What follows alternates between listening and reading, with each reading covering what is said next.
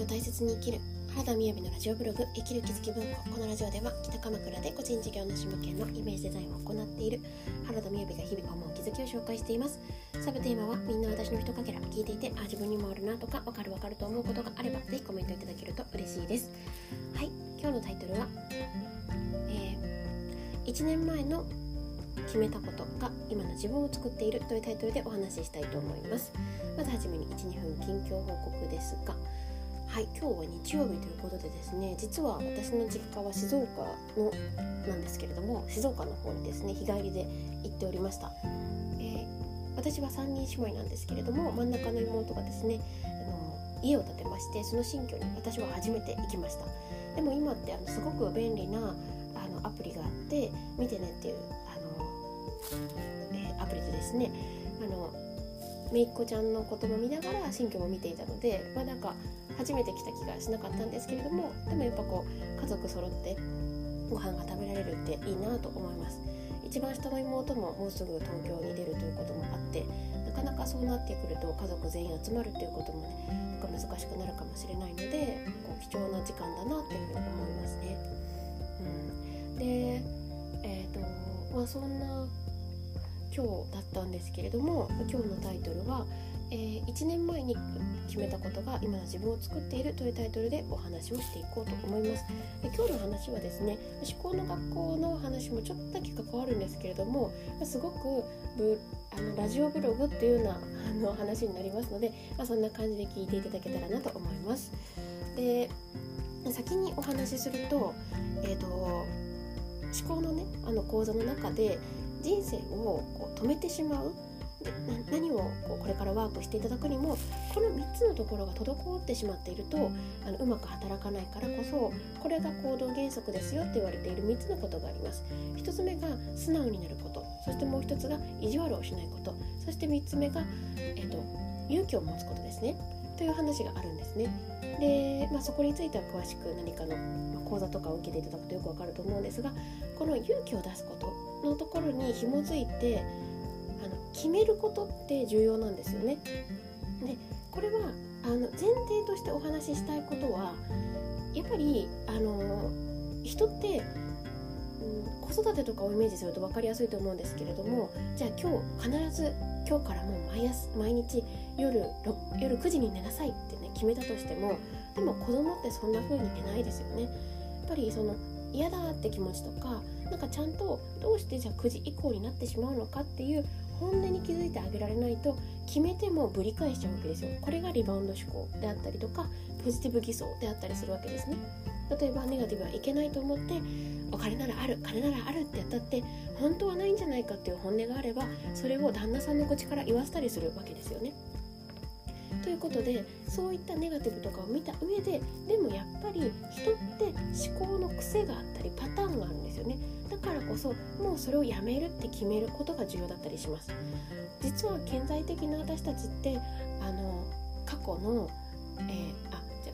顕在的な私たちってこんな風に変わっていきたいっていう思いがあったとしても潜在意識の私たちからしたら私からしたら分かっている結果の方が安心したりするわけですよ。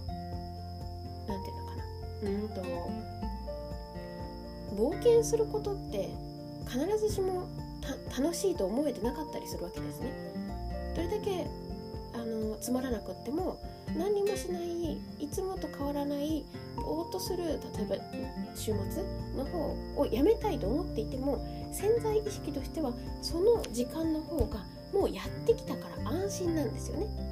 っていうふうに考えるとあのなんですかね決めてこっちの方がこんな楽しさがあるよって自分が自分に語りかけていくことってすごく重要なんですよ。という話でじゃあ今日1年前から今ここに点が打たれた時に私が本当に2021年変わったことが1年前の今日あったことから起きてるなって気づいたんですよね。それは何かというとやっぱりですね余裕がないほど自分に仕事とかやるべきことを詰め込まないことこれを教えてくれたのが1年前の出来事だったなと。でこれまでも例えば会社が休みになった途端こう体調を崩しちゃってなんか土日休んでるみたいな感じでねあの自分をこう追い立てたりとかなんか自分に追い込んだりか追い込んでいる自分にも気づいてはいたけれども、まあ、ある意味マゾチックですよね。追い込んでる自分が多分好きなんですよ。だからやめられなかったんですね。あんまり信じてもらえないですけれど私今の身長でほぼ一緒ですけれどほぼ一緒の身長で2 8キロだったので、まあ、あの追い込む最たるところがこの身長で2 8キロです。衝撃みたいな。っていう私が自分を追い込むことをやめて余裕を作っていこうって本当に決められたのはやっぱり1年前の出来事だったんですよね。で何があったかというと、まあ、ちょうどねもしもし本当1年前から音声を聞いていただいてる方は私のこれまで放送史上別に決してないですけれども最高に最高に本音で涙がいっぱいだった放送回だったんじゃないかなとさすがに1年前当日は喋ってない気がしますねで去年の今頃今何があったかというと、えー、私がすごく親しくしていた、えー、女性の方がん患者さんだったんですけれどもが亡くなったんですね。で私が出会った時はもうあの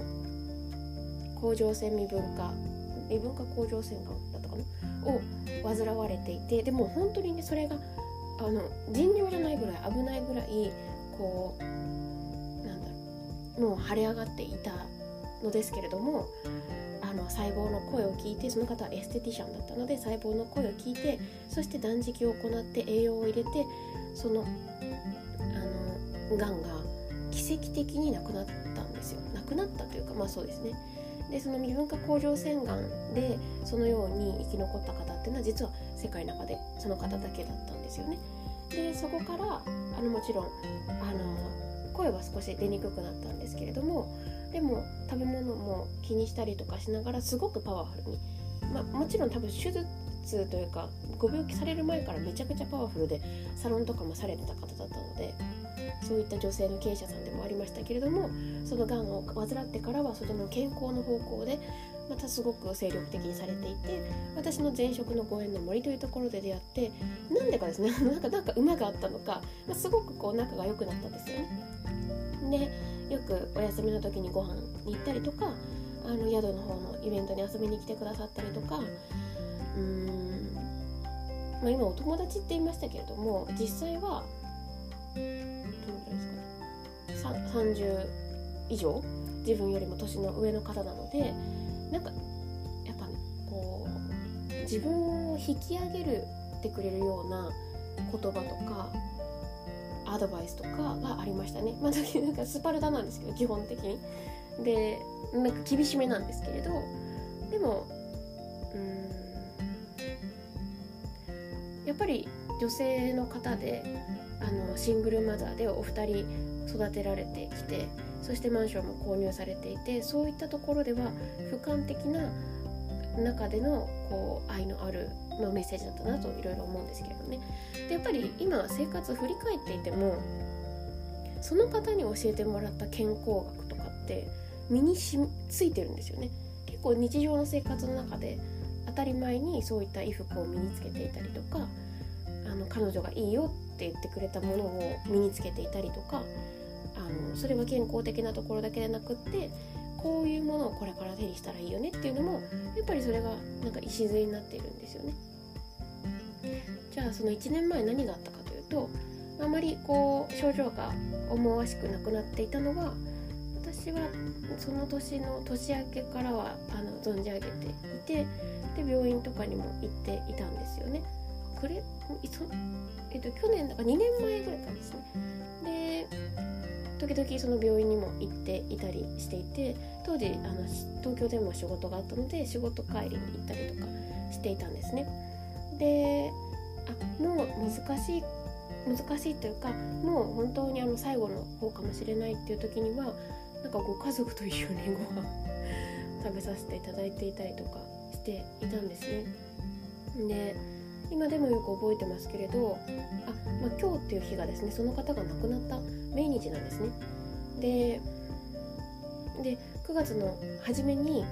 一緒に彼女の思い出の街に行きましたね。でも本当にあの私、まあうん、体重はあるはずなんですけれどやっぱり一人の女子ではなかなかこうあの全部の介助ができないくらいの体力だったりしたんですけれどそれでもやっぱ行きたいというところに2人で行ってそしてここのお店本当に何でもかんでも一流をご存知の方だったのでここのねこの料理が本当に美味しいのよって言ってすっごいお腹いっぱい食べたのを覚えていますね。はい、ででまた病院に戻られていたんですね。でその日が